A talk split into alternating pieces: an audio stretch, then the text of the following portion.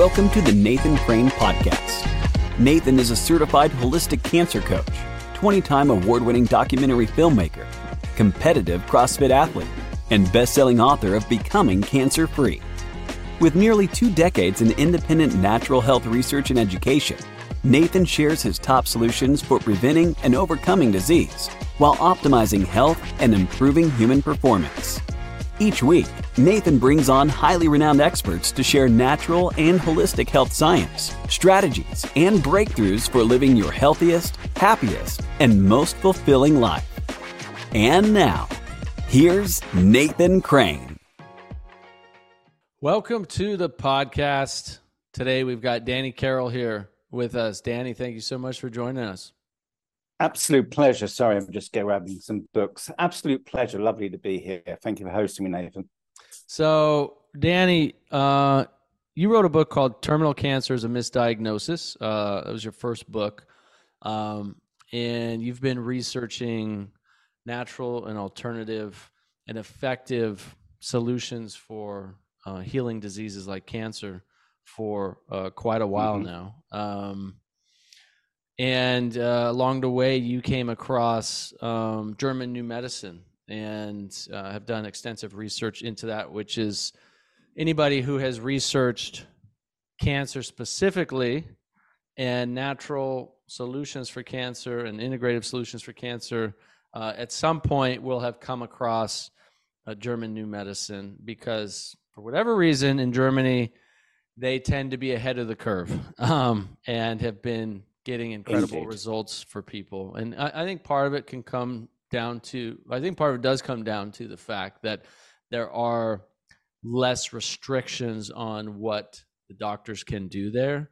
And not in a bad mm-hmm. way, but in, you know, mm-hmm. doctors should have more, in my opinion, doctors should have more leeway to be able to experiment with and implement things that are backed by evidence to help their patients heal. And here in the United States, doctors are actually not only prevented from doing that legally, they can lose their licenses and go to jail.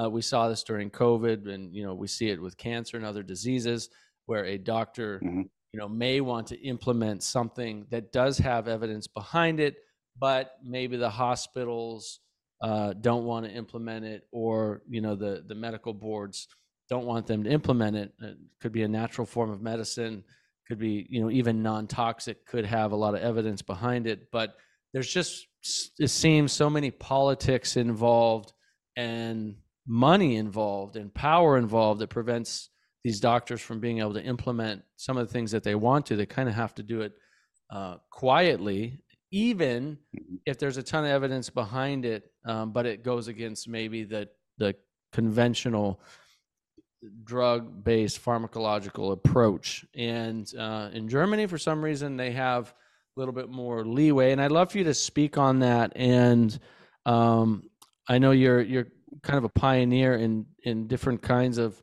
healing protocols and um, medical discoveries, helping people to heal from quote unquote terminal conditions. So, what got you into uh, the work that you do? Okay, just a quick uh, comment on your initial point. Um, actually, the restrictions are very similar in Germany, um, as we'll discuss as we go through uh, this. My my teacher, this German medical doctor, um, he was actually he had his license taken away. Um, he was put in prison for two and a half years. Um, he had 12 attempts on his life, and they tried to put him in a mental institution 75 times over the course of his lifetime. So there are similar restrictions in Germany as there are in in, in the US. Now, aren't um, isn't it a little more uh, lenient though for certain protocols and therapies? I mean, I've known patients over the years that that couldn't get any doctor here to to do certain therapies, and then so they'd go to Germany to see doctors who do the therapies. Now, were those doctors just doing it knowing uh, taking the risk, or are there some leniencies in Germany that that are more strict here in the U.S.? I've never lived in Germany, so I'll have to reserve my comments. I've spent the last 28 years living in India, um, and I know that system very, very well. Uh, I know less about the German system. I know a lot of people go to Germany for different treatments, um, but uh, but I'm not sufficiently familiar with the German system. All I know is that this particular doctor um, was vilified and thrown in prison, etc., for the so-called practicing medicine without a license. Um, in India, where I live, um, there's a hugely diverse um, universe of uh, of, of uh, a shopping list of, of medical treatments, um, both alternative and conventional. Um, so, um, I mean, I'm I've lived in India for the last 28 years. Um, I've been able to do the medical research I have because I live in India. Um, and in India, I mean, everything from energy healing to spiritual healing to Ayurveda to homeopathy to chiropractors to uh, acupuncturists and and everything in between. Um, you know, there's a there's a uh, India has medical tourism not only because it's cheap, but because it also has a hugely diverse um, set of treatment options available when you come here. Uh, and luckily, I mean, if I'd have done what I've done in India in terms of medical research, um, if I'd have done that in the US, um, it would have been a very dicey situation to be in from my understanding of the medical system in the US. What kind of like what kind of medical research? Can you give us an example? So I've I've um I've spent the last nearly two decades um, and I've studied um, I spent 10 years studying nutritional healing um, if you go online, you'll find a, a, TED presentation I did in, in 2010 on nutritional healing. That uh, was my uh, first protocol. Uh, I've studied energy healing, I've studied emotional healing, I studied Bach flower remedies for um, well, six, seven years um, for emotional healing. Um, I've studied spiritual healing, energy healing, Reiki, um, and then ultimately I found this this healing modality, Germanic Medicine or uh, Germanic healing knowledge. I found that um, in 2012 um, that there's a. Shall I share the story that's knitted around how it got started and and and how it progressed? Will that help? Sure. Yeah. So I had a I had a I had a friend um, in Bombay, uh, a colleague and a close friend, um, who was diagnosed with um, cancer. Um, she couldn't afford the treatment, um, so I ran a I ran a marathon in Bombay, and I um, I raised the money for her treatment, and she was delighted. Um, when she first went into hospital, I mean, she looked perfectly well to me um, they said she had cancer, whatever. I mean, I, I had no knowledge of it at this point in time. Um, and uh, when she started when she started chemotherapy, she used to message me from hospital saying, "Danny, I, I don't know what these doctors are doing, but it feels like they're putting poison in my veins." Um, and of course they were, right? So, I mean, that's what chemotherapy is. Um, so I I knew no better at that point in time. So I encouraged her to continue the treatment, um, and basically she had three rounds of chemotherapy and she died. Uh, now, at the time, I was devastated because I both funded her treatment and um, essentially ensured her compliance to treatment, and I and I felt uh, I felt terrible that uh, that she'd passed away so quickly. Um, so, so at that time, I, I swore I would study or I'd find a, a better solution to cancer. Um, so then I started on a journey of studying different modalities. Uh, nutritional healing was the first place I started. At that point in time, um, it was really the only game in town or the only uh, the only game in town that looked like it had promise. Um, so I, I, I went very deeply into into nutritional therapies. Um, I mean, I, I tested every every diet on myself. I I I did Atkins for a period of time. Um, I turned vegan for five years to test the the vegan um, modality. Um, but uh, ultimately it didn't deliver on the promise. Um, at the same time, I started I started studying um, about flower when, remedies. When you say you sorry, when you say you tested these diets on yourself, but didn't deliver on the promise, what does that mean? Did you have cancer and you were testing it on yourself, or what do you mean it didn't deliver on the promise? And what was the promise? So, I mean, I'm I'm looking for the solution to cancer, um, and at that point, I was looking for that via um, a modality. Um, I had been I'd been led to believe by experts. I studied, you know, I went through the China study with Dr. T. Colin Campbell and and all of like the Gerson theories and you know Hippocrates and all of all of the the modalities built around nutrition. Um, when I turned vegan, um, one of my now then girlfriend, now wife's colleagues commented that, uh, that I was the sickest healthy guy I'd ever met. Um, my system became very unstable. Um, I had terrible health problems on a on a vegan diet. Uh, I later discovered that uh, being an O blood group, um, I have more stomach acid than than um, other blood groups, um, and when and that's designed to digest animal protein.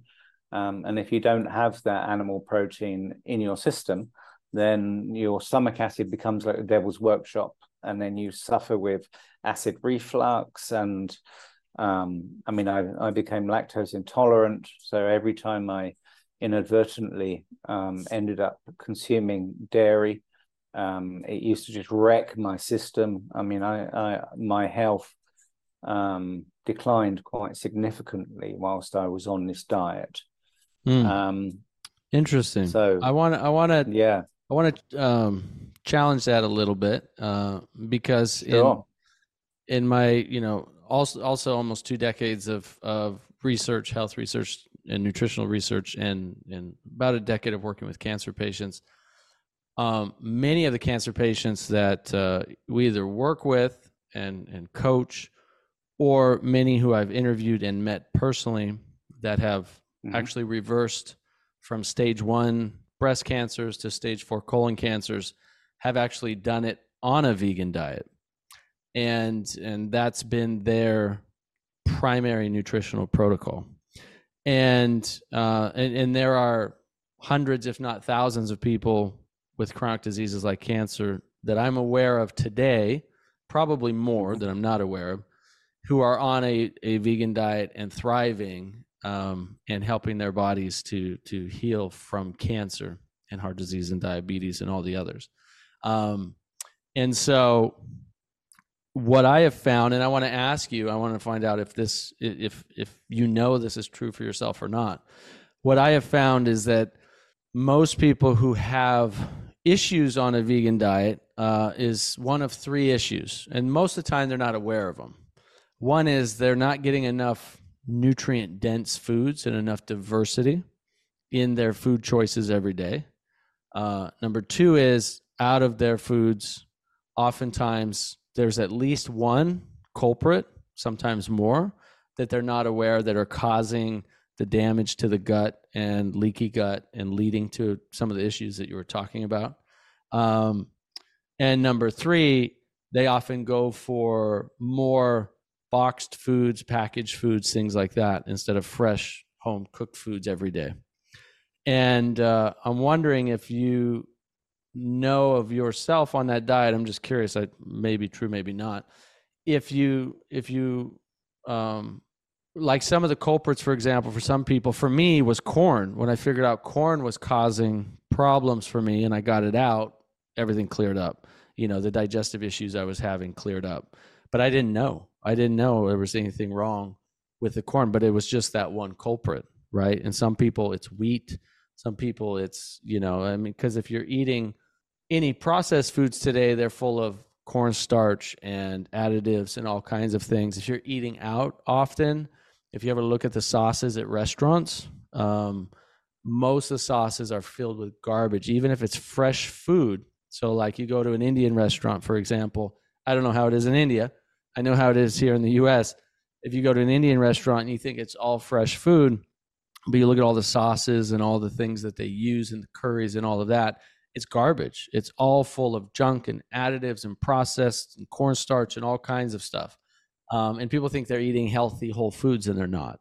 Hey, I just want to take a quick second and thank you for listening to this episode. I hope you're enjoying it so far.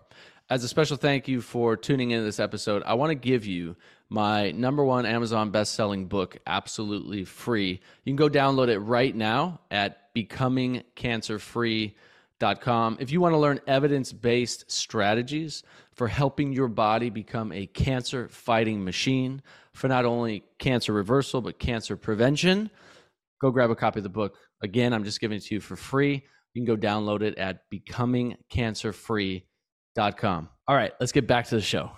Um, so that's one issue I've seen quite often. The other issue is uh, people tend to avoid, like we get, um, we get comfortable eating the same things over and over again. So instead of eating a diversity of 12 or 15 or 20 different kinds of fruits throughout the week, we have our top three or four. And that can lead you to nutritional deficiencies, right?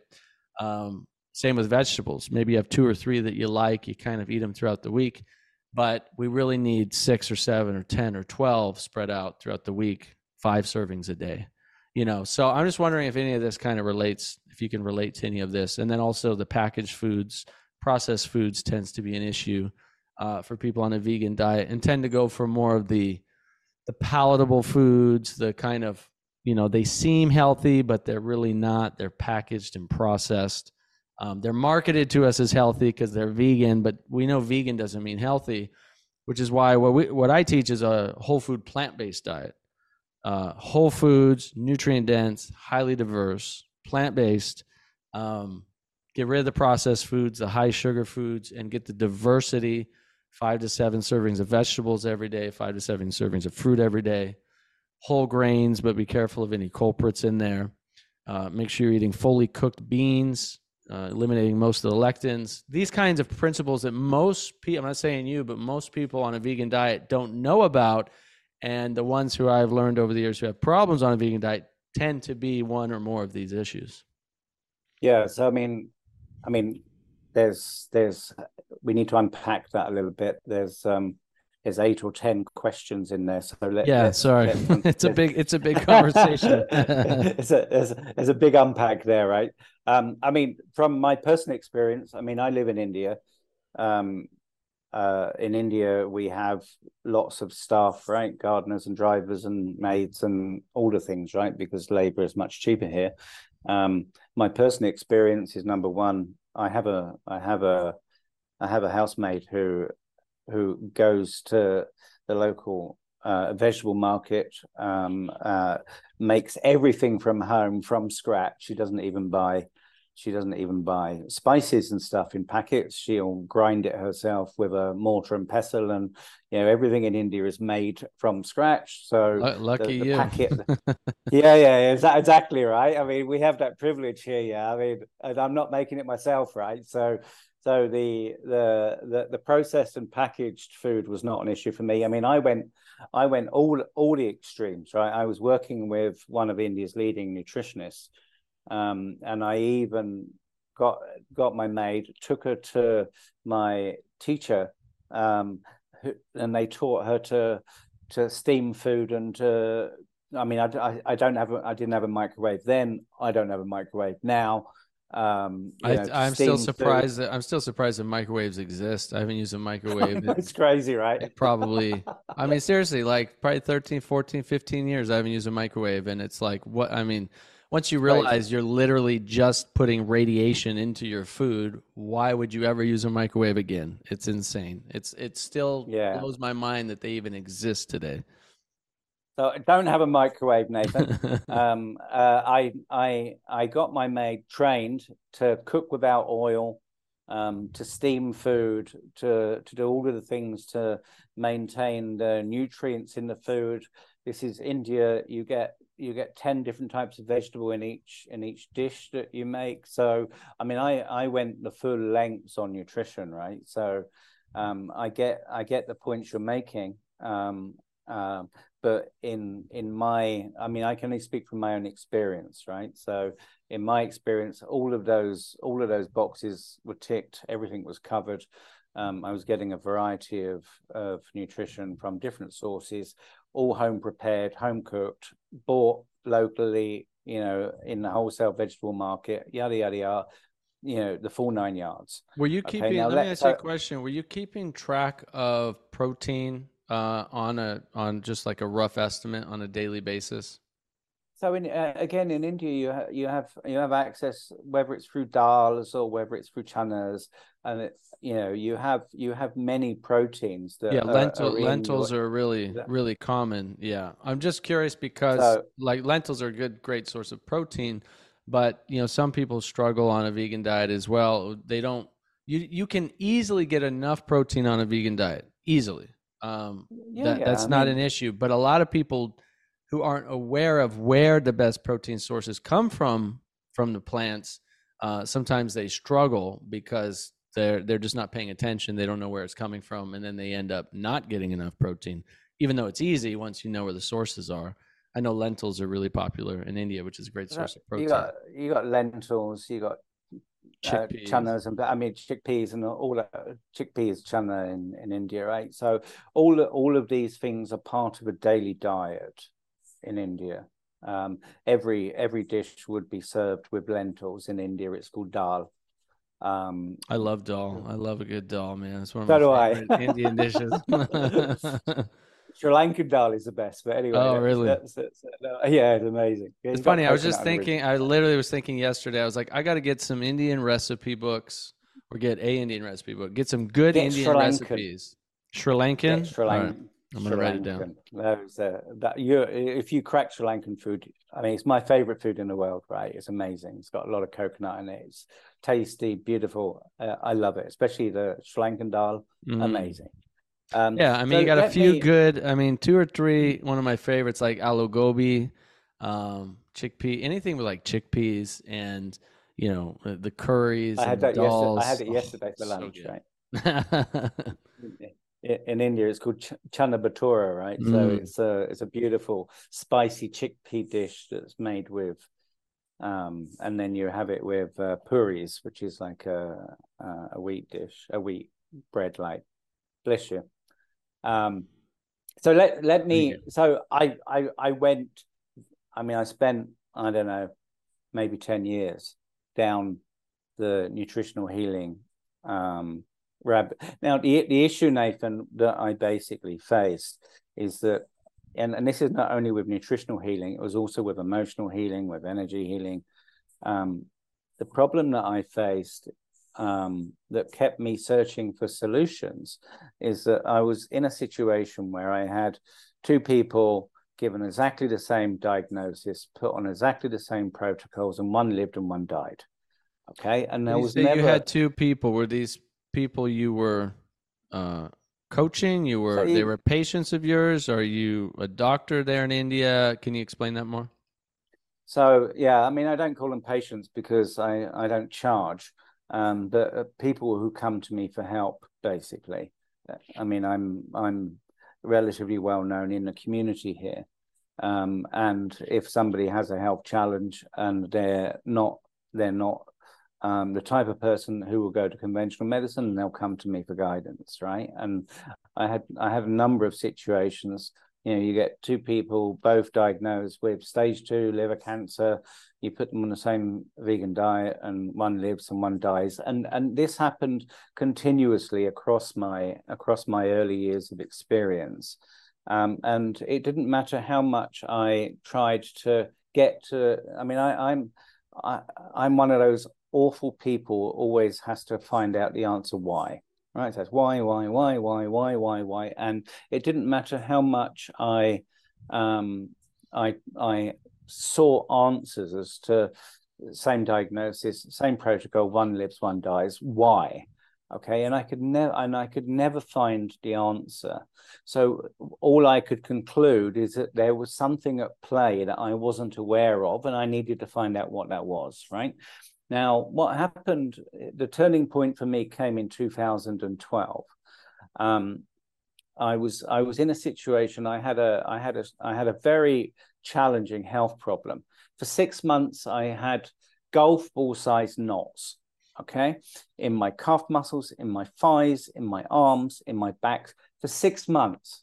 Okay, now I'm a I'm a keen marathon runner, um, and uh, marathons, ultra marathons, all the crazy stuff, right? So, um, at this point in time, I was in physio. The physio would iron out the knots. I don't know whether you've ever experienced this, but basically, what they do is they get their elbows in your in your muscles and they iron out the knots with your in your muscles. Oh yeah. Uh, you walk out. You walk out. You walk out. Your muscles are black and blue, and and I'd go back two days later, and the knots would come back again, right? and I'm on I'm on this excruciating merry-go-round mm. for a for a six month period. Now I had a I had an interesting challenge in my life at that point in time. Um, my then girlfriend and now wife is an American diplomat. Okay, she was posted to Bombay on her first posting, and her second posting was going to be in Santiago de Chile. I'd recently split up from my ex-wife and we had agreed that we would enjoy our relationship while she was in bombay. But nobody in their right mind is going to do a long distance relationship between south america and south asia. So we decided that when she left we would terminate the relationship. Now it got to it got to a week before she was due to leave and the problem that we had is we'd become soulmates right? You know, it's like relationship, no pressure on the relationship. You just enjoy each other's time and company. You know, it's for a limited period of time, whatever it, it encourages deep and special relationships. And that happened in this particular time, right? So when it came to she was leaving uh, on the Wednesday, this was the Friday night before. Um, and we're like, what do we do? Right? I'm going to Chile and you're in Bombay um, and we're soulmates. How are we going to manage this? So the original plan was that we would terminate our relationship. Um, and we sat down on a Friday evening and we uh, we agreed that we would not prematurely terminate the relationship, but that we would try a long distance relationship and see if it fizzled out naturally. Okay. Now, when I woke up on the Saturday morning, all the knots had disappeared gone. Right? And the only difference, Nathan, between Friday night and Saturday morning was my girlfriend and I agreeing that we would not terminate our relationship. Now, at this point in time, I didn't know why the knots came. And I'm talking in, in like my calves and thighs. Uh, you, know, you could see the big like golf balls in, inside my in my muscles, right?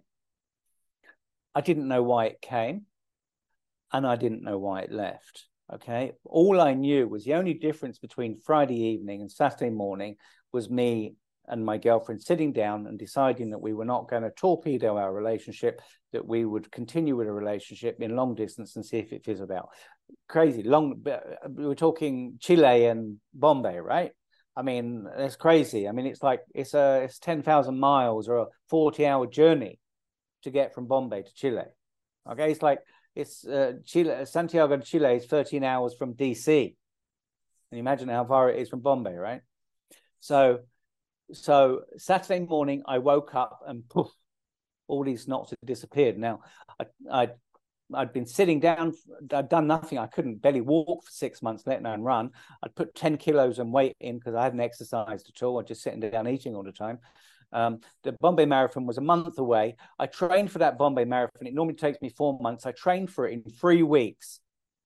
And I finished it 11 minutes short of my personal best. Okay, now that experience changed my understanding of health. Okay, I didn't know why. I didn't know why they came, why they left. All I knew was that the only thing that changed was something in my head. Okay. So then I started to understand that the connection between the mind and the body, right? And I had a suspicion that there could be a similar mind body connection, the same way my mind had put all of these knots in my body.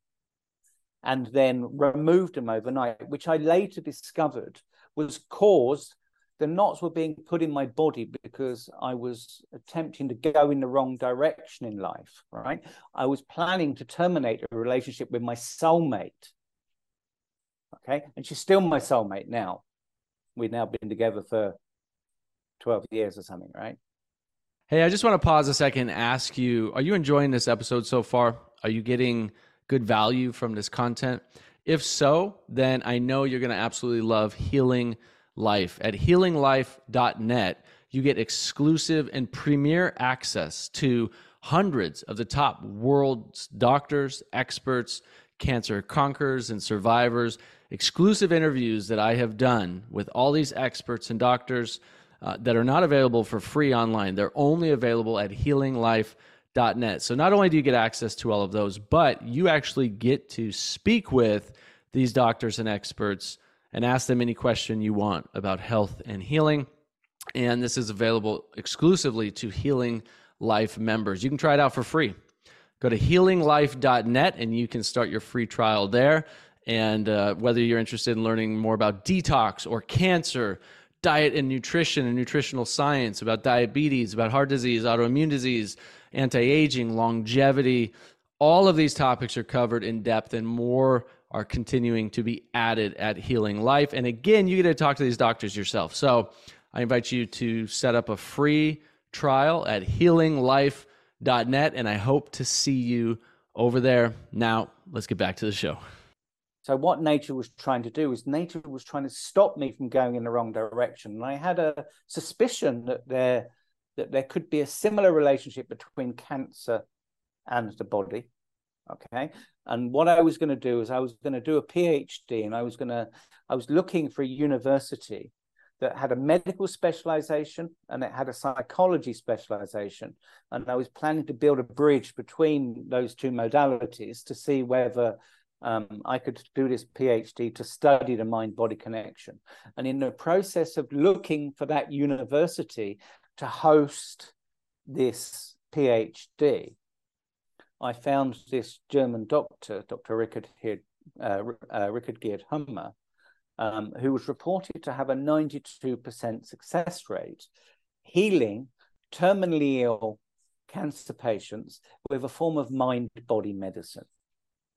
Right? So I'm like, got it. So, what I've basically done is I've spent the last 10 years studying, learning, and verifying this medical doctor's body of medical research. So, what is this doctor's story? Dr. Hamer was a traditional medical doctor. Right, he had a he had a, a, a he, quali- he qualified in medicine, and he also had a uh, a PhD in theology. Okay, now what happened to him in 1978? His 19 year old son was shot and murdered. Okay.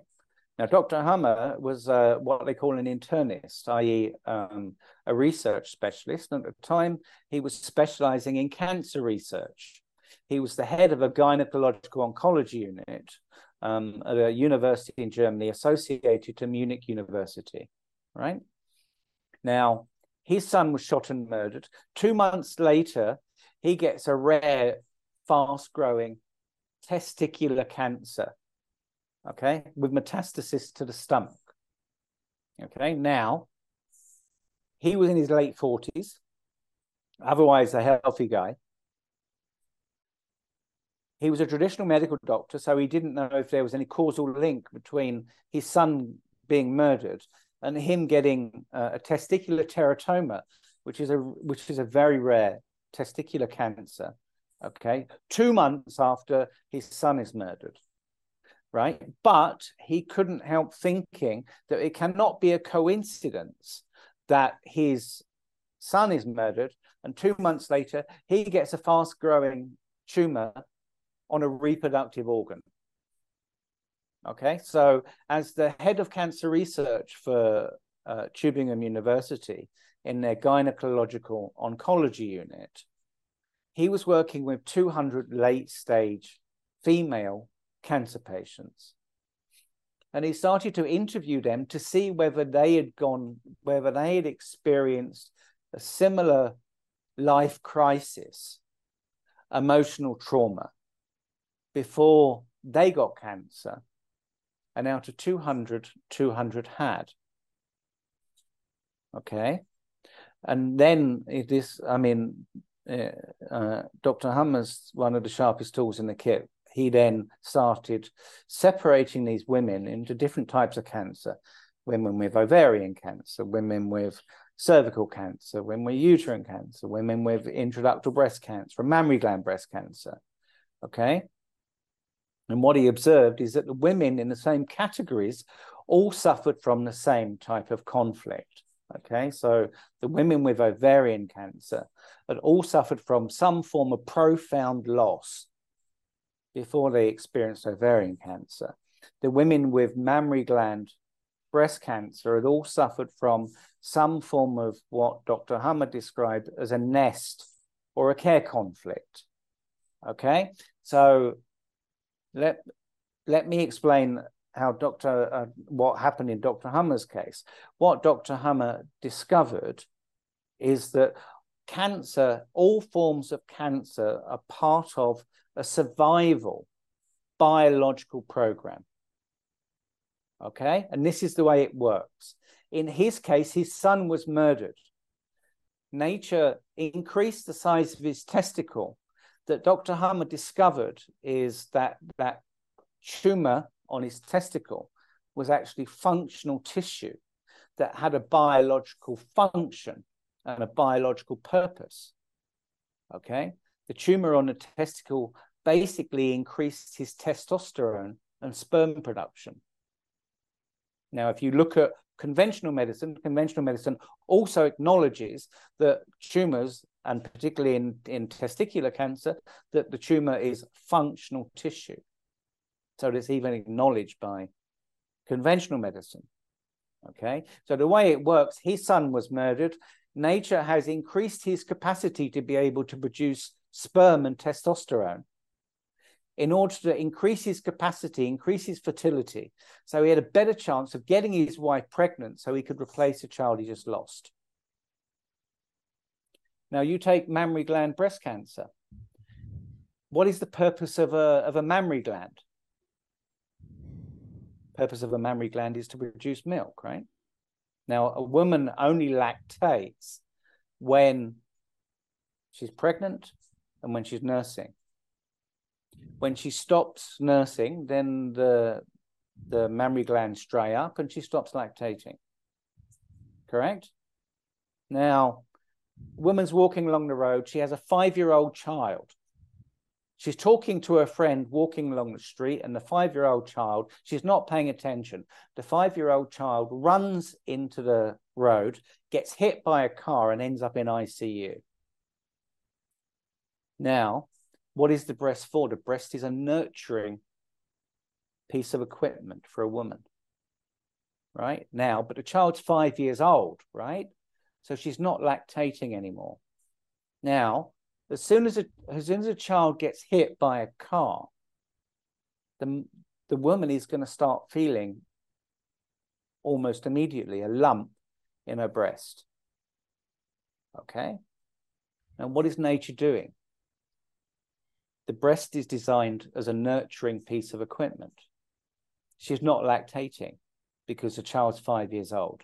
The child's just been hit by a car. Back in our prehistoric days, Nathan, before we lived in our modern day society, the only way that a mother had to nurse a sick family member was with her breast. Okay? So when the child gets sick, what nature's done is switch back on her ability to lactate. So she can offer a breast to a child so that she can nurse the child back to health again. And when the child is healthy again, then the biological purpose of that biological program has fulfilled its purpose. And when that purpose has been fulfilled and the child is back in full health, then nature will switch off that ability for the woman to lactate and then remove the extra capacity that is added during this conflict of the child getting sick and then remove the capacity from the breast using fungi and mycobacteria to remove that extra capacity. Now, when the child got hit by a car, Nathan, the woman went on a vegan diet. Okay?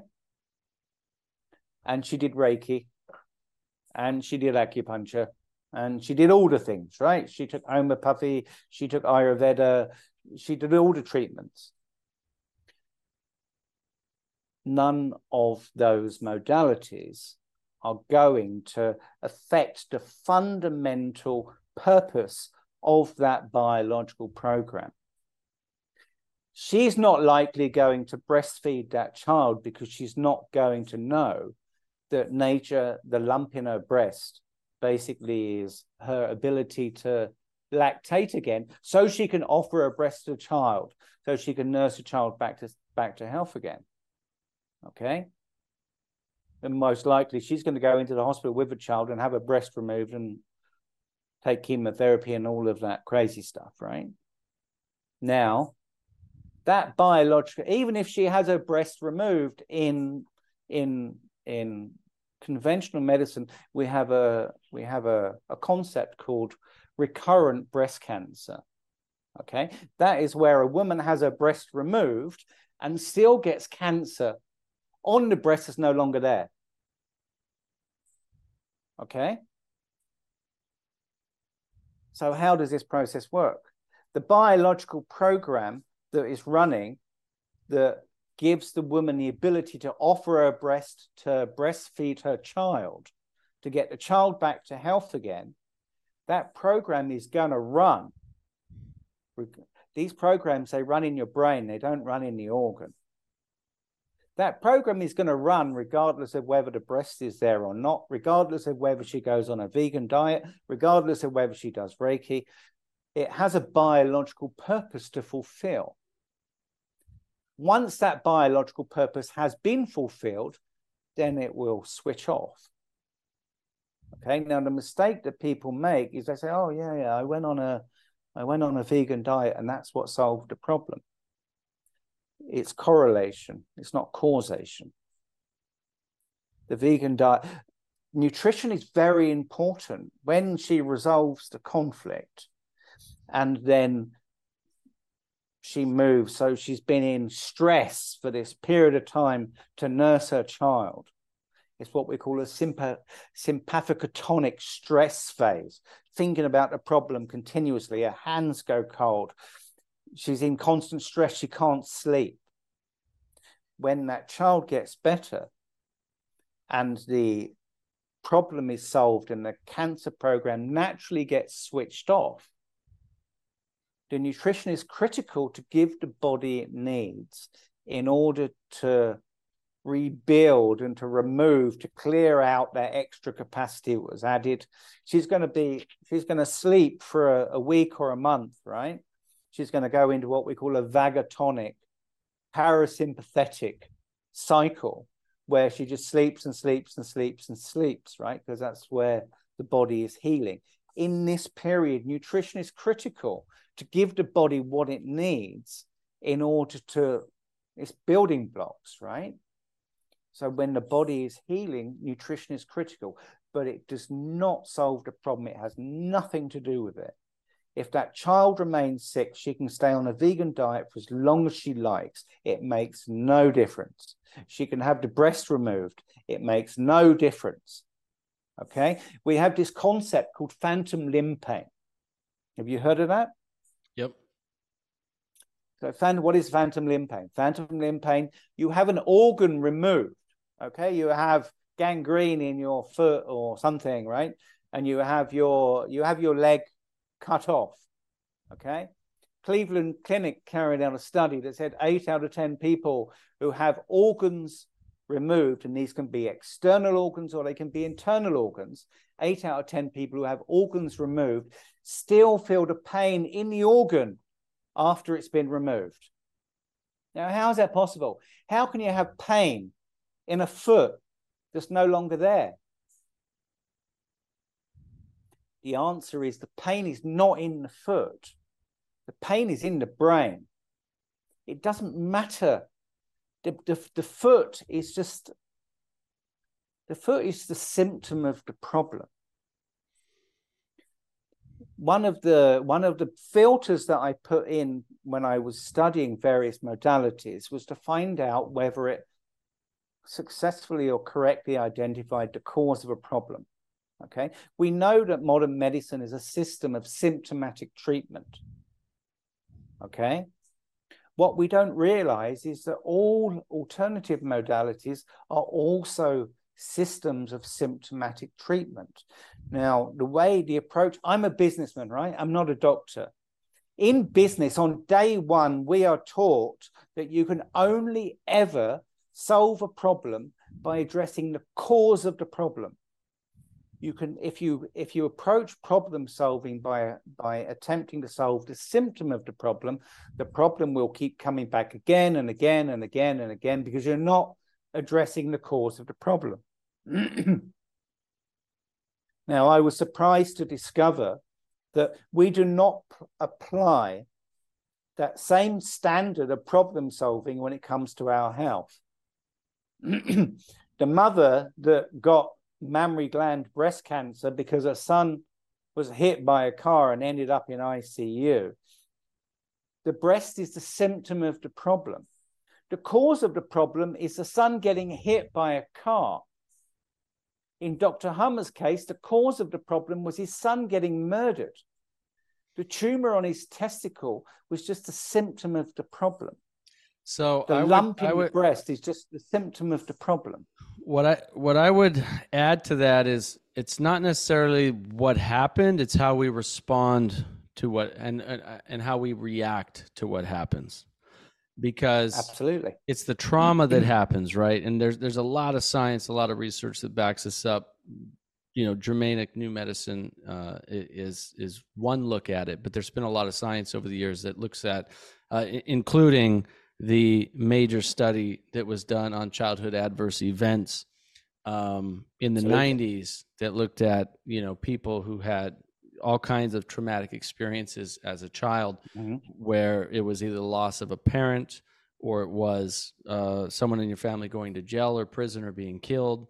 Um, it Sexual was abuse. alcohol addiction or any kind of addiction in the family, sexual abuse, uh, Mhm. mental, emotional, verbal abuse, all these different kinds of childhood adverse events or traumatic experiences as a child. And they followed these people and they discovered uh, that not only the more adverse events you had, three or more, shortened the lifespan by 20 years, but it also led to the lifestyle, the addictive lifestyle behavior patterns, the depressive lifestyle behavior behavior patterns, the behavior patterns that cause you to, you know, basically destroy yourself, as well as lead to chronic diseases and increase the chances of cancer and other chronic diseases based on how many childhood adverse events you have. And so there's been a lot of researchers over the years that have tried to understand why this happens. One of the explanations uh, that I've learned about years ago was when a when a traumatic experience like that happens, child gets shot,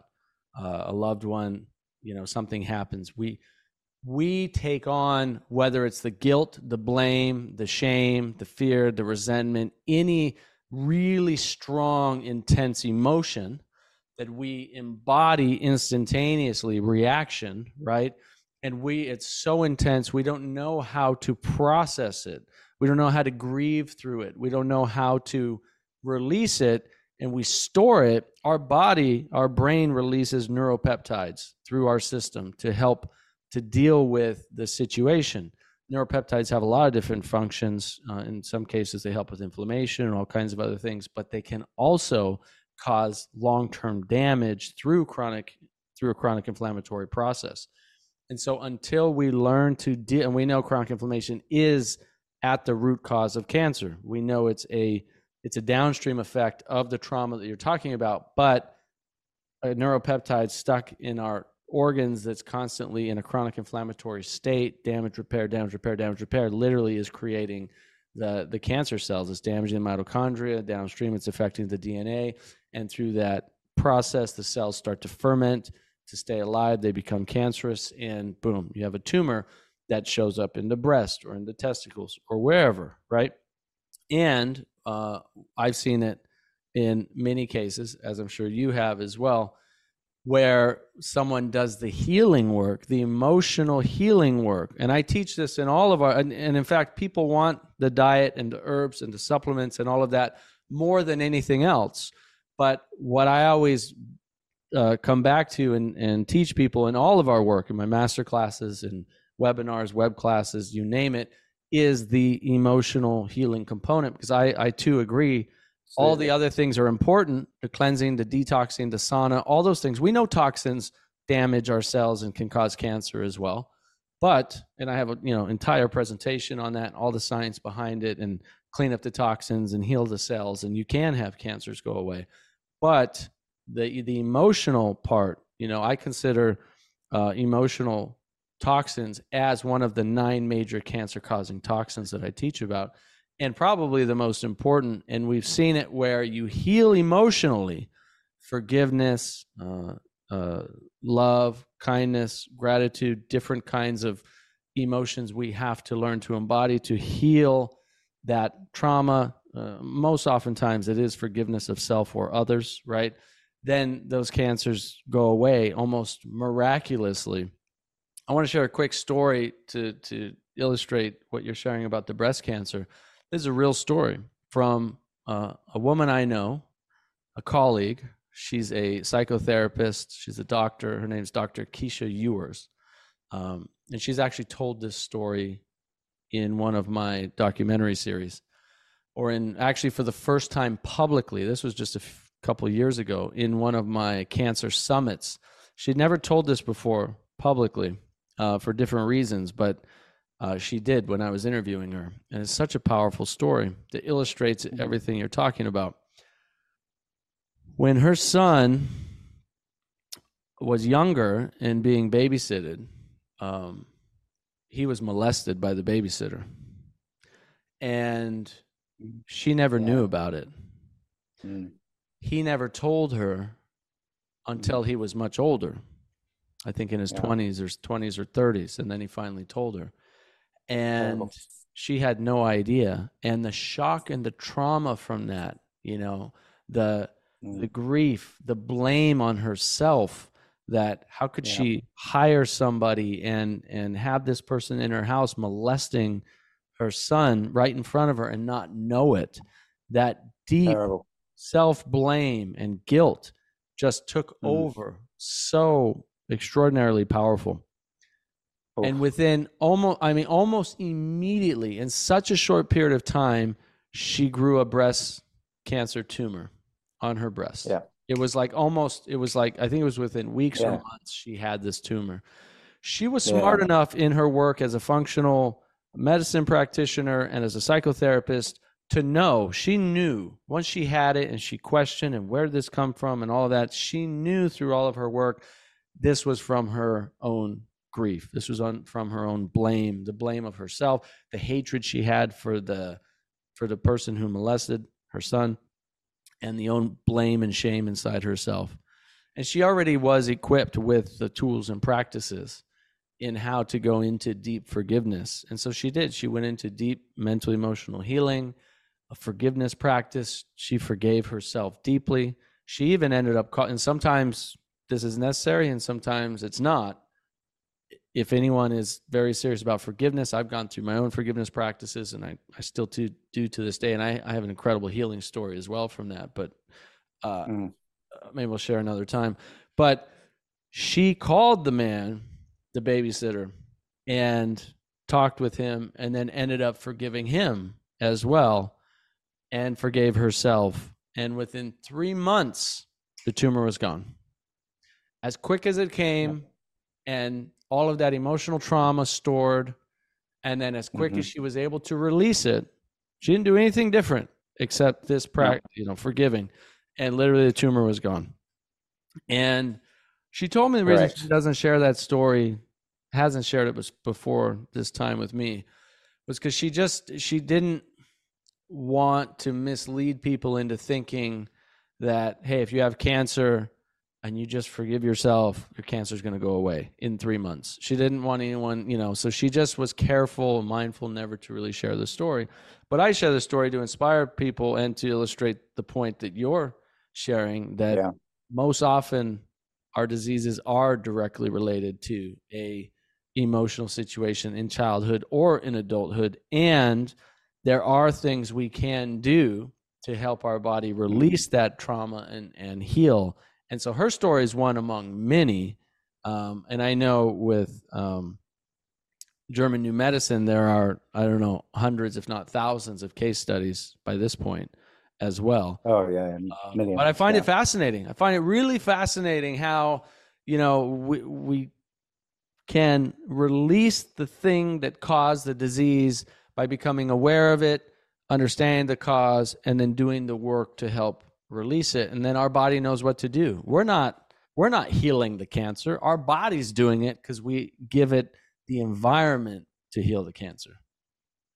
You want some crazy stories? Do you want some of my sure. Spontaneous spontaneous healing stories that absolutely. That, i mean I, i'm i'm i'm uh I'm a I'm a critical thinker, Nathan, and I don't believe anything anybody tells me. I've been given too many false promises, especially when it comes to health.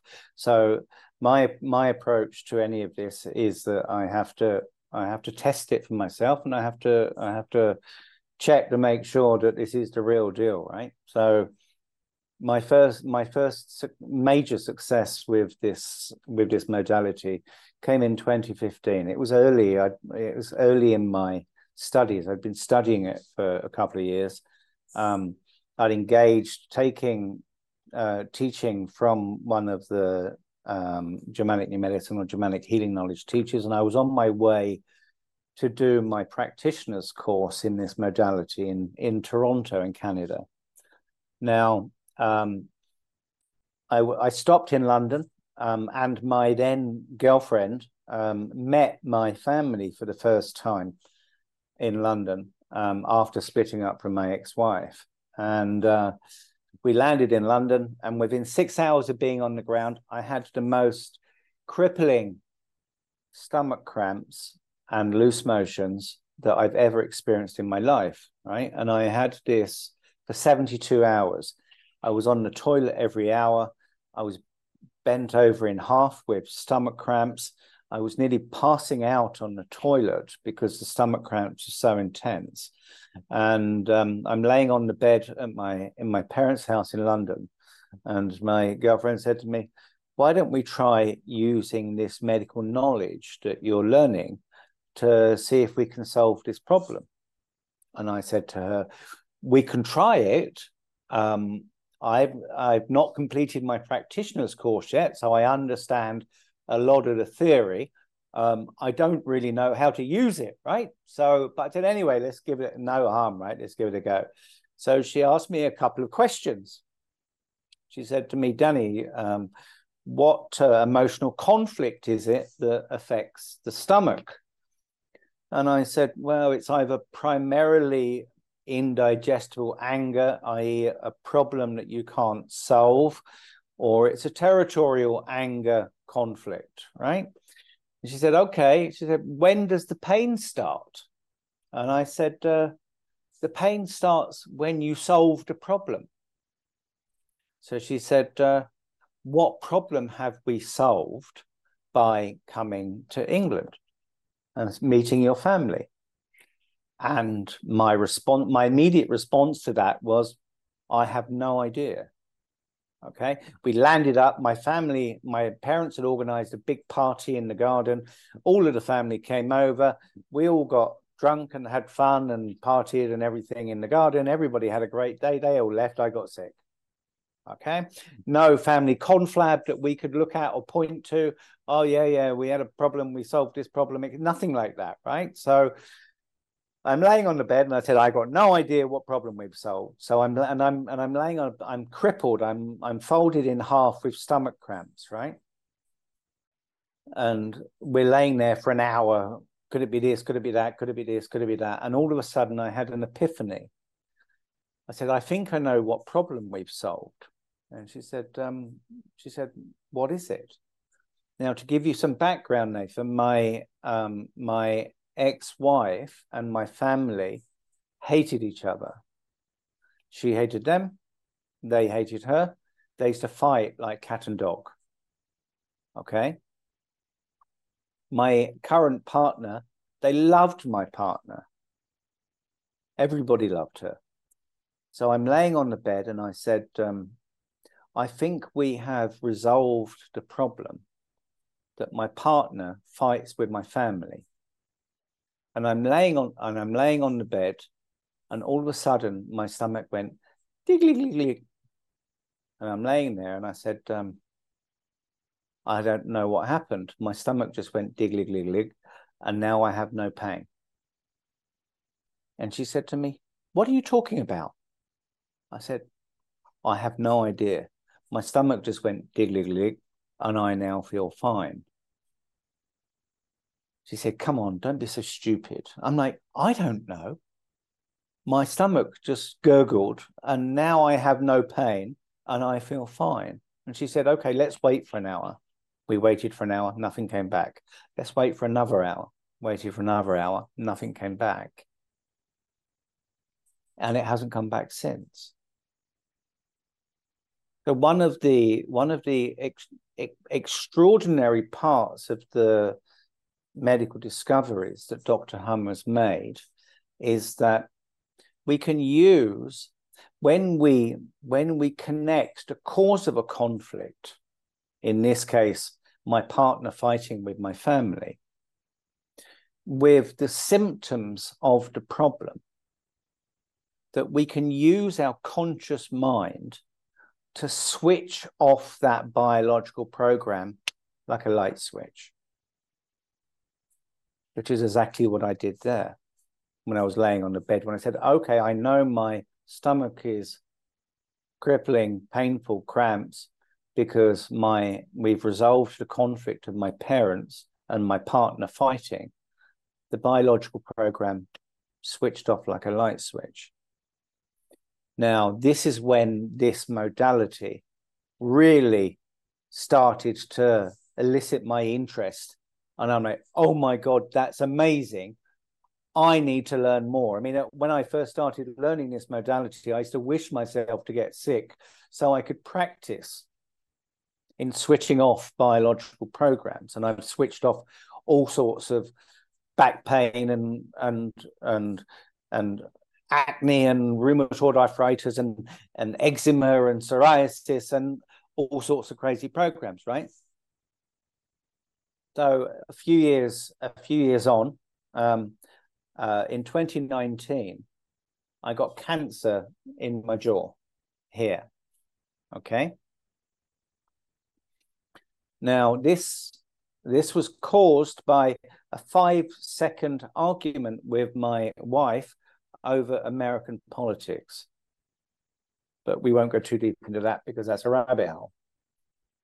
Now, because it was a five second argument, it took me a long time and I had thumping pain in my jaw and a big growth, a tumor growing in my jaw. And I couldn't find out what caused the problem. It took me over a month to find out what caused the problem. When I found the problem and I connected that argument to this tumor growing in my jaw, it switched the growth of that program off and triggered the healing phase of that program, which basically this part of this this part this germ layer, the endoderm germ layer in the jaw, the the tissue that's added gets removed with TB mycobacteria. Okay, which meant that I had the uh, the the taste and the smell of rotting flesh in my mouth and in my sinuses for about a four month period, whilst that tissue that was added, the tumor that was added, whilst the TB mycobacteria is removing it. All of these teeth here are they're all false, right? What happened is all my teeth fell out. So I had when the, between the tumor and the TB mycobacteria in my gum, all my teeth fell out on one side of my on one side uh, on my upper jaw, on my left upper jaw, and part of my and part of my jaw was destroyed. Okay, so I had to have a I had to have a five hour reconstructive surgery to have a bone graft on my jaw and have implants put in to have my teeth replaced, right? Because I literally I had no teeth on on this side of my mouth, right? So I had a I had a five hour surgery to rebuild this jaw, and I took one painkiller at the time of the surgery, and then I took another painkiller um, at night time before I slept. And when I woke up next morning, and you got the badum badum badum badum badum badum like this, right? The pounding on the side of my face. And I'm and I'm not a big fan of taking painkillers. I'm not a big fan of taking any pharmaceutical drugs at all. Um, so I thought to myself, I wonder, I'd never I'd never switched off pain from um, from physical trauma, from dental surgery, right? This is a five hour op- operation I've had on my jaw. Um, so I thought to myself, I wonder if I can switch off this pain in my jaw so I don't need to take the painkillers, right? So, so then I said to myself, um, what is the biological purpose of pain? Okay. Now, the biological purpose of pain is to stop you from using a part of your body so that it has the time, space, and energy to heal.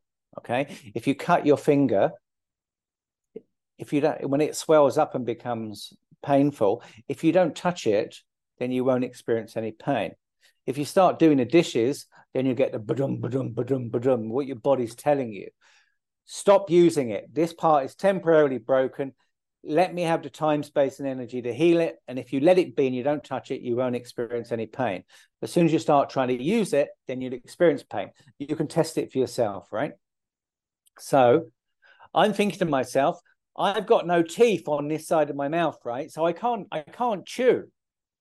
Right. So I thought, right, if I can't chew on this side of my mouth, I'm not going to use it because I have no teeth, right? So I'm naturally going to give it the time, space, and energy it needs to heal because I have no choice because I've got no teeth, right?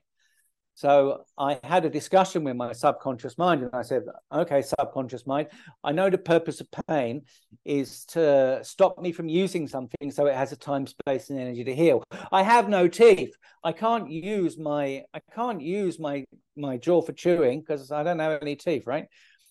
I'm going to give it a time, space, and energy to heal. Please switch off the pain. And bang, pain switched off right? I then slept for 20, for 20 hours a day for three weeks, 20 to 22 hours a day, whilst my whilst my jaw healed from this from this surgery, right? And what would happen is that's a in, lot of that's a lot of sleeping.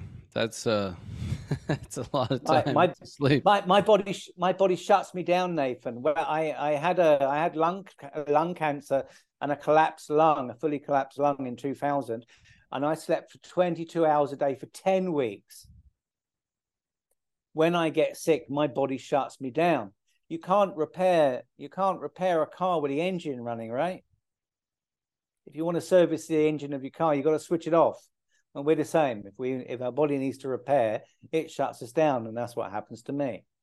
So anyway, in this three week period, what would happen is inadvertently um, food would accidentally go round to the side where I had the surgery and 35 stitches in my jaw, right? And then as soon as the food went round this side, and there's a ba-dum, ba-dum, ba-dum, ba-dum, start again because I've broken the deal, right? The deal was I'm not going to use it, so it has a time, space, and energy to heal. Okay. Food goes around this side, and then the ba-dum, ba-dum, ba-dum. And I'm like, okay, sorry, subconscious mind. That was an error.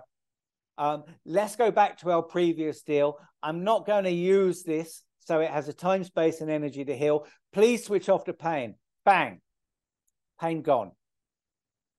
And I went through a five hour reconstructive surgery in my jaw. I took two painkillers. I slept for 20 to 22 hours a day for three weeks. I didn't take any more painkillers and I didn't have any more pain. You can use your conscious mind when you understand the biological purpose of what's happened and why it's happened. You can use your conscious mind to overrule all of these biological programs run in your subconscious mind, right? You don't sit there and say, Oh, my son's just died, so I think I'm going to increase the size of my testicles, so I've got a better chance of getting my wife pregnant, right? You don't think that these these biological programs they run in your subconscious mind but you can use your conscious mind in order to overall the, these programs in your subconscious mind and you can switch these things off like a light switch. I did the same with rheumatoid arthritis that i got after after covid. What uh you, you mentioned you had lung cancer in 2011 what uh what did you find out about oh 2000 what did you find out about that, and what did you do about that? If you don't mind. Um, no, no, of course, yeah, absolutely. Well, this was this was I I don't generally bring this in just because this was before my, but I mean my approach to solving the problem was still the same. Um, my lung, my lung actually partially collapsed on my honeymoon in my first marriage in Venice in 1999, um, New Year 1999, and it fully collapsed when I was in the boonies in South India in a place called Ooty um, in Tamil Nadu. I was like in the middle of nowhere. Um, so, uh, I mean, I've only been able to piece this together in hindsight, right? Since I've been studying Germanic Medicine or what's more recently been changed to Germanic healing knowledge. Um, what actually happened when I when I was studying at the London School of Economics, um, my then fiance in the UK um, got pregnant, and she didn't tell me because she said that she thought that because I was under so much pressure studying at LSE, um, that she didn't want to put more pressure on me by telling me about this pregnancy. So she aborted the child without telling me. Okay. Now, I didn't find out uh, in a in a similar way that your friend's son only told his mum much later in life.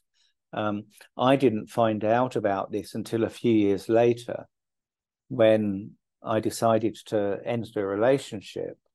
Um, and then she sprung it on me. She said, "Oh, by the way, you know, when you were studying at LSE, um, I uh, I got pregnant and I aborted our child without telling you."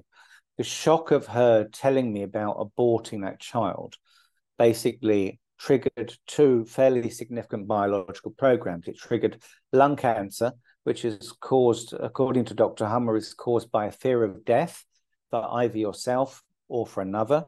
So this was triggered in my subconscious mind because of my fear of the death of the child that was aborted. And it also triggered testicular cancer. So my left testicle ended up half the size of my right testicle. Okay. Now, when I got married, the lung cancer program went into a natural resolution. When I was on my honeymoon in Venice, it, my lung partially collapsed. I collapsed outside a restaurant. I didn't go to a doctor, whatever. I went and slept it off and thought it would be fine. Um, but then when I came back to India in, in I think March of 2020, I was out well outside of of the nearest town, um, and my lung fully collapsed. Um, and it took them about six hours to get me into into ICU.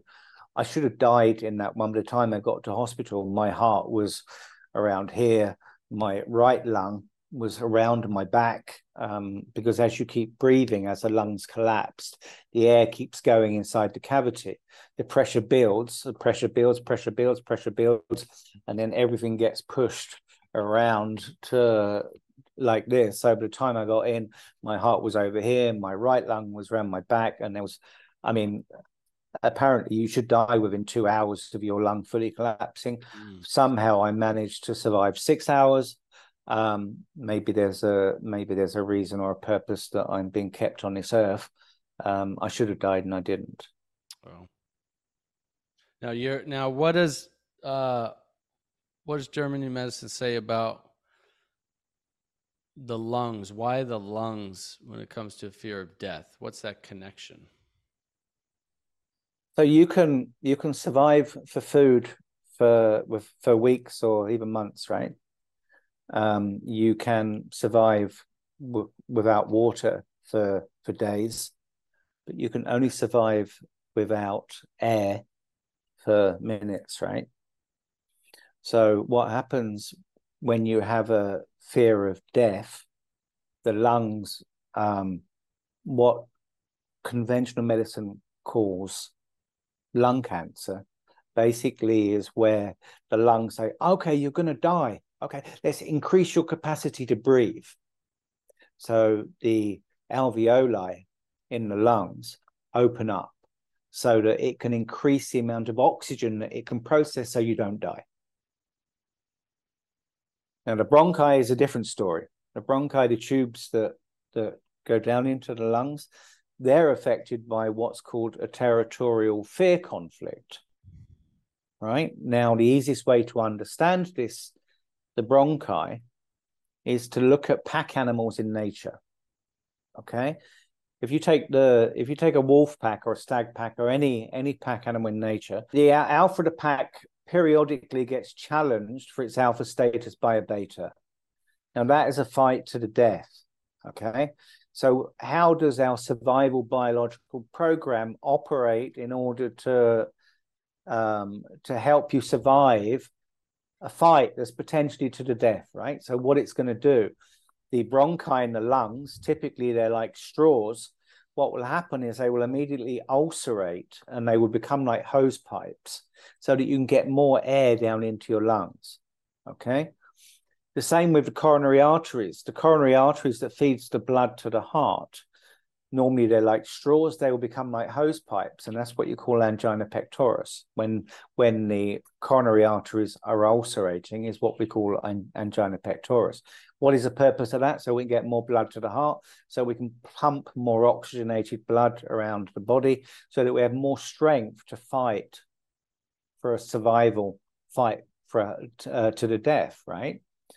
So the bronchi to the lungs are affected by what's called a territorial fear conflict, which is why in things like COVID, when people say, don't go outside because you're going to die because there's a virus and all of that crazy stuff they did in COVID, which is why so many people got sick, right?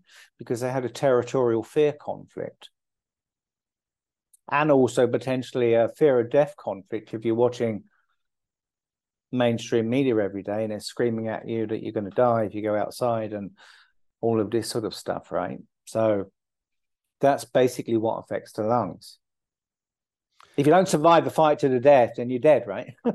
well, and in I've studied um, qigong, which stems from ancient Chinese uh, traditional medicine, even before so, and the each organ system in the body has emotions associated with it and Correct. very similar concept Absolutely. this dates back at least 5000 years that we know of where these you know this knowledge has always been there nathan right it's, it's, it's incredible it's you know, our ancient ancestors yeah. have figured this stuff out and yeah. Absolutely. You know, they, they associate the lungs with um, sadness and grief which is basically what you're talking about and you know and fear yeah. fear fear is more associated with the kidneys but sadness and grief you know the grief the grief of a loss of a loved one and you know there's some really powerful Absolutely. qigong sound healing practices i learned from uh, master mingtong gu who's a practitioner of uh, Zineng Qigong, who's a master teacher. It's also called Wisdom Healing Qigong. And it's these sounds yeah. that you make, it's it, vibratory sounds that you make that help release because these emotions that we store what are they really made from? They're really made from energy. Emotions thoughts 100%. you can't touch them they're non-tangible. So how do they cause these you know diseases to form in the body? And how do they cause these neuropeptides to be released? And how do they cause chronic inflammation? All that. It's it's it's all energy. And so it makes sense that we can implement an energy, an energetic vibration into our own bodies, into our own organs that can help basically release this blocked energy, this trapped energy, this stuck energy, and help it to harmonize. And so there's actually yeah. some significant studies that have been done on the impact and power of sound healing and how sound literally can harmonize our harmonize the vibrations in our bodies to help the cells attain equilibrium. And we can make those sounds ourselves i've learned how to do them which is really powerful. Uh, we can also use external sounds and different kinds of music and different kinds of hertz frequency vibrations. And these have also been studied to help the resonant frequencies and um, and and help our our frequencies within our cells get to a state yeah. of homeostasis, a state of healing, which is amazing, right? It's it's really. I, I sleep every night. I sleep every night with it, right? I mean, hmm. Dr. Hamer, Dr. Hamer spent the last seven years of his life. He he died in 20, 2017. Um, he spent the last, I think, ten years of his life studying and using music therapy for healing. Okay, one who one of his uh, one of his patients was a, an Italian music professor, and um, she observed that the the that the way music flows in Western classical music was very similar to the chart that Dr. Hamer had produced on what he called the two phases of healing when we go into conflict and then when we resolve the conflict and the healing process. So he spent the last 10 years working with this music professor. And what they discovered is that when music is played at 432 hertz, and the music has been written in accordance with the Fibonacci sequence and the golden ratio, that, that this music has profound healing ability. And Dr. Hamer actually spent the last, I think, seven or eight years of his life healing children with Down syndrome okay using this music uh, uh, children with down syndrome and children with autism using this using this music healing therapy okay? And what he with children with down syndrome so he what dr Hamer discovered is that uh, from from a, a brain commu- um, computed tomography a brain ct scan or cat scan you have your entire life history printed on your brain and if you learn to read brain CAT scans, you can tell somebody's entire life history from a brain CAT scan. So he started taking CAT scans of children with Down syndrome. And what he what he observed is that these children, when they're born, that both of their healing centers, which is just above your right ear, both of their healing centers were shut down at birth. Now, when these healing centers are shut down, basically what it does is it retards the development process. Now, it's only possible that these that these conflicts could have happened in the first trimester of pregnancy. So, what he started, he started speaking to the mothers of these children to find out to find out what loud noises these children were exposed to in the mother's womb when when in the first trimester of pregnancy when they were just barely a fetus and what he discovered is that what happens is, for example, one woman or a number of women had a problem that they were exposed to the sound of a chainsaw. Okay. Now, the sound of a chainsaw to a two or three month fetus is the equivalent of a lion standing behind us and roaring. And what it does is it puts the it puts the fetus into fight or flight okay? And that sound of that chainsaw basically shuts down one of the hearing centers. Now if that happens twice both of the hearing centers get shut down. The fetus goes into a process of retarded development which is why they come out with round face round eyes etc okay? Now when dr Hamer exposed these children with down syndrome to this healing music. And it was actually a, a song that he'd composed in 1976 for his wife on their 20th wedding anniversary. At that point in time, he had no idea of the healing power of it. But when he started exposing children to this healing music, basically children with autism, children with Down syndrome, and even cancer patients, and essentially any health condition, these children with Down syndrome basically pulled out of Down syndrome and started to develop normally. Same with children with autism. So I, I, I tested I tested this myself as well. Before COVID, I had a friend. He had a he had a four year old, highly autistic, um, uh, incommunicable, and very angry four year old child. And I explained I explained the work that Dr. Hamer had done with with music healing, um, and I gave him a copy of this this music, and basically when I I got locked out of India for nine months during COVID, I got stuck in Europe and couldn't return. Um, when I left India, he had a four-year-old, highly autistic, incommunicable, very angry child, no eye contact, nothing. When I came back, he had this five-year-old, highly extroverted, fun-loving, spunky five-year-old, and I'm like, my God, what on earth happened? He said, well, when he was sleeping at night, we just played the music quietly whilst he was sleeping at night time. And we've done that for the last year. And slowly over the last year, he's pulled out of this autism. And now you can see what you can see. And it was just truly extraordinary, Nathan. Mind blowing. That's amazing.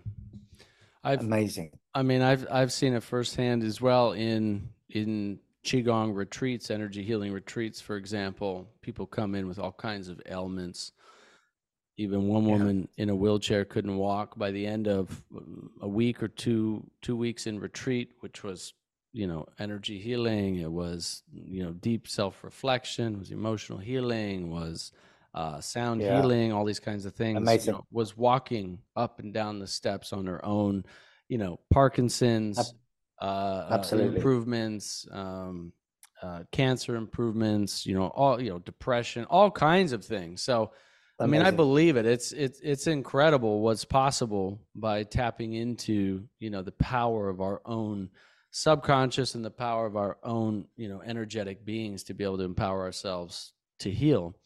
Now, uh, um, with German New Medicine, if people want to learn it, uh, you know, I know there's a there's a lot of different people out there teaching it, but then I also know there is a specific group of of people who are kind of accredited, if you will, to to teach it. I think what at least what I the little that I know about Dr. Hamer and his legacy is like he wants this accessible by anybody and everybody. So I don't think you can get right. certified in it, right? You can just go out and learn about oh. it for free.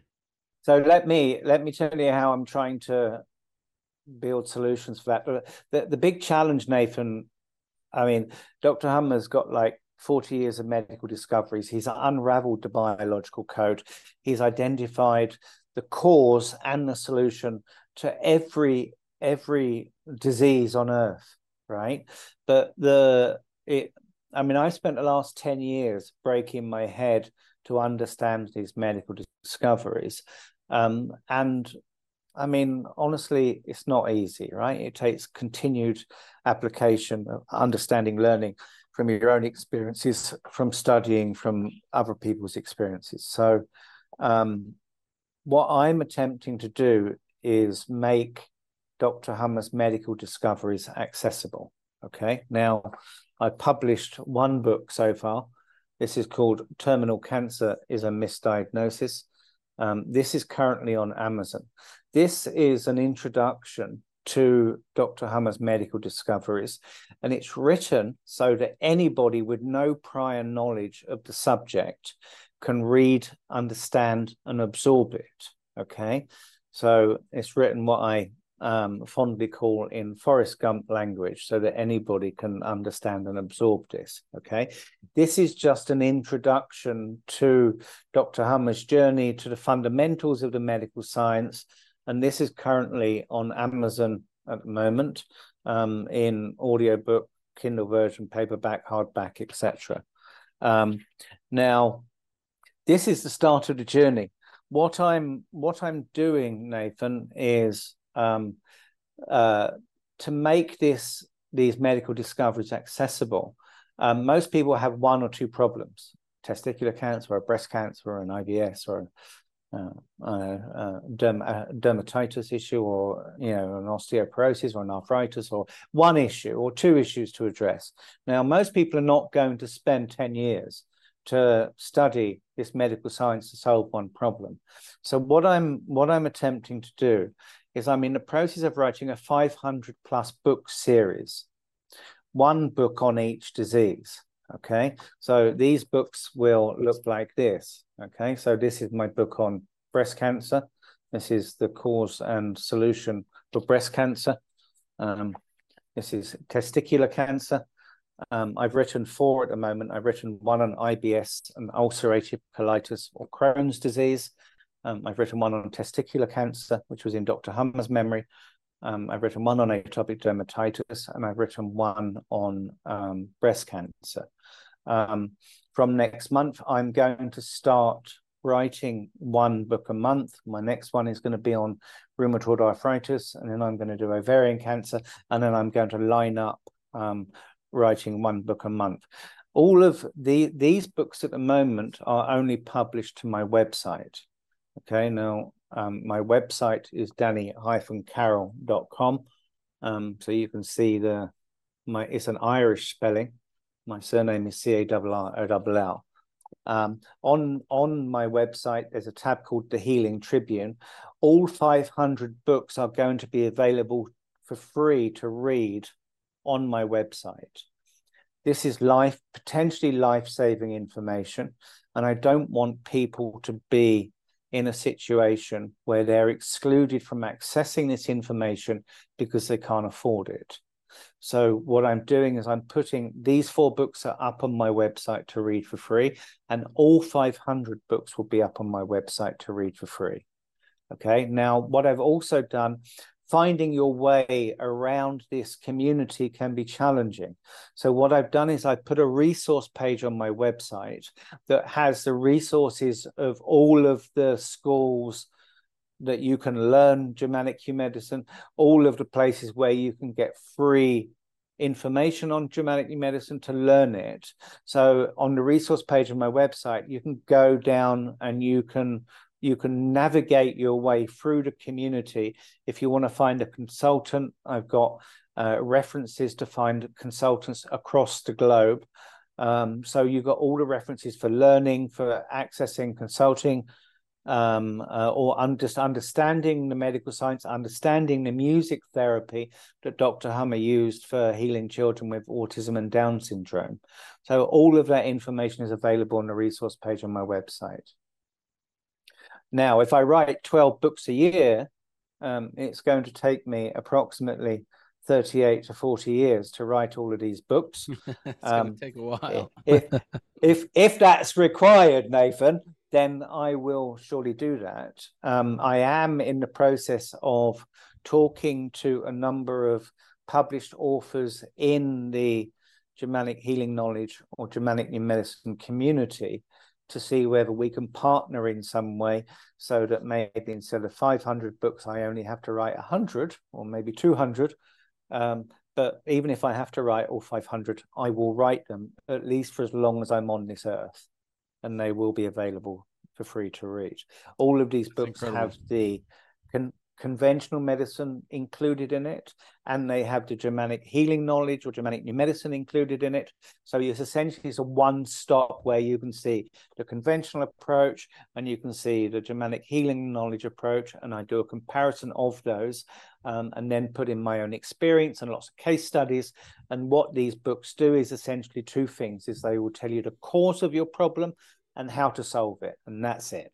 And they take their each one is like a a small reader's digest.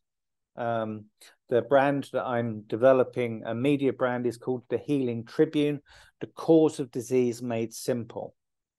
Now, would okay? you say now if you were to like sum up and explain in a sentence or two what the what the solution is for each of these diseases in terms of the approach, would you would you yes. call it basically? I mean, it's basically a form of of therapy or self-reflection right? It's it's aware of be, it's from what i understand it's becoming conscious and aware of the emotional experience tied to you know the cause. And the awareness of that is that basically the healing process itself? Or how would you sum that up best you can? Every change in our biology whether it's a runny nose, a sore throat, a loss of smell, um, a, a, cancer, an osteoporosis, an arthritis, every single ch- change in our biology is part of a survival biological program. Okay, I told you about the breast cancer case where the mammary glands are reactivated. I told you about in Dr. Hamer's in Dr. Hamer's case, his testicle was increased in size, that he could increase his sperm and, and testosterone production so he could get his wife pregnant. These are all survival programs. The mother is trying to get the child to survive. Nature trying to get Dr. Hamer to reproduce so that he can replace the child he just lost. Every single change in our biology is part of a survival biological program what Dr. Hamer has done is basically unraveled that entire survival biological program and the cause for all of those problems. Now, the, the therapy is broken down into two main areas. Number one, that the best solution for any problem is a real life resolution to the problem. Okay. If the mother gets a lump in her breast and her child is sick, she should breastfeed the child in order to get the child well again. When the child's well again, the biological program will switch off because it's achieved its purpose. What if that child's like 15? Biological purpose. What if that child's like 15? It doesn't matter. The the woman the woman's breast is a nurturing. She could she has two breasts. She has a mother child breast and she has a partner breast. Okay. If her husband gets sick, she can get a lump in her breast and she can offer her breast to her husband to get a, a breast is a nurturing piece of equipment, right? It doesn't mean you've got to be a certain age to be nurtured. Okay, so but Wait, the, the biological like actually, purpose of it, actually, in terms of the breast, nurturing breasts, what what do you mean? Actually, yeah providing as breast milk or milk.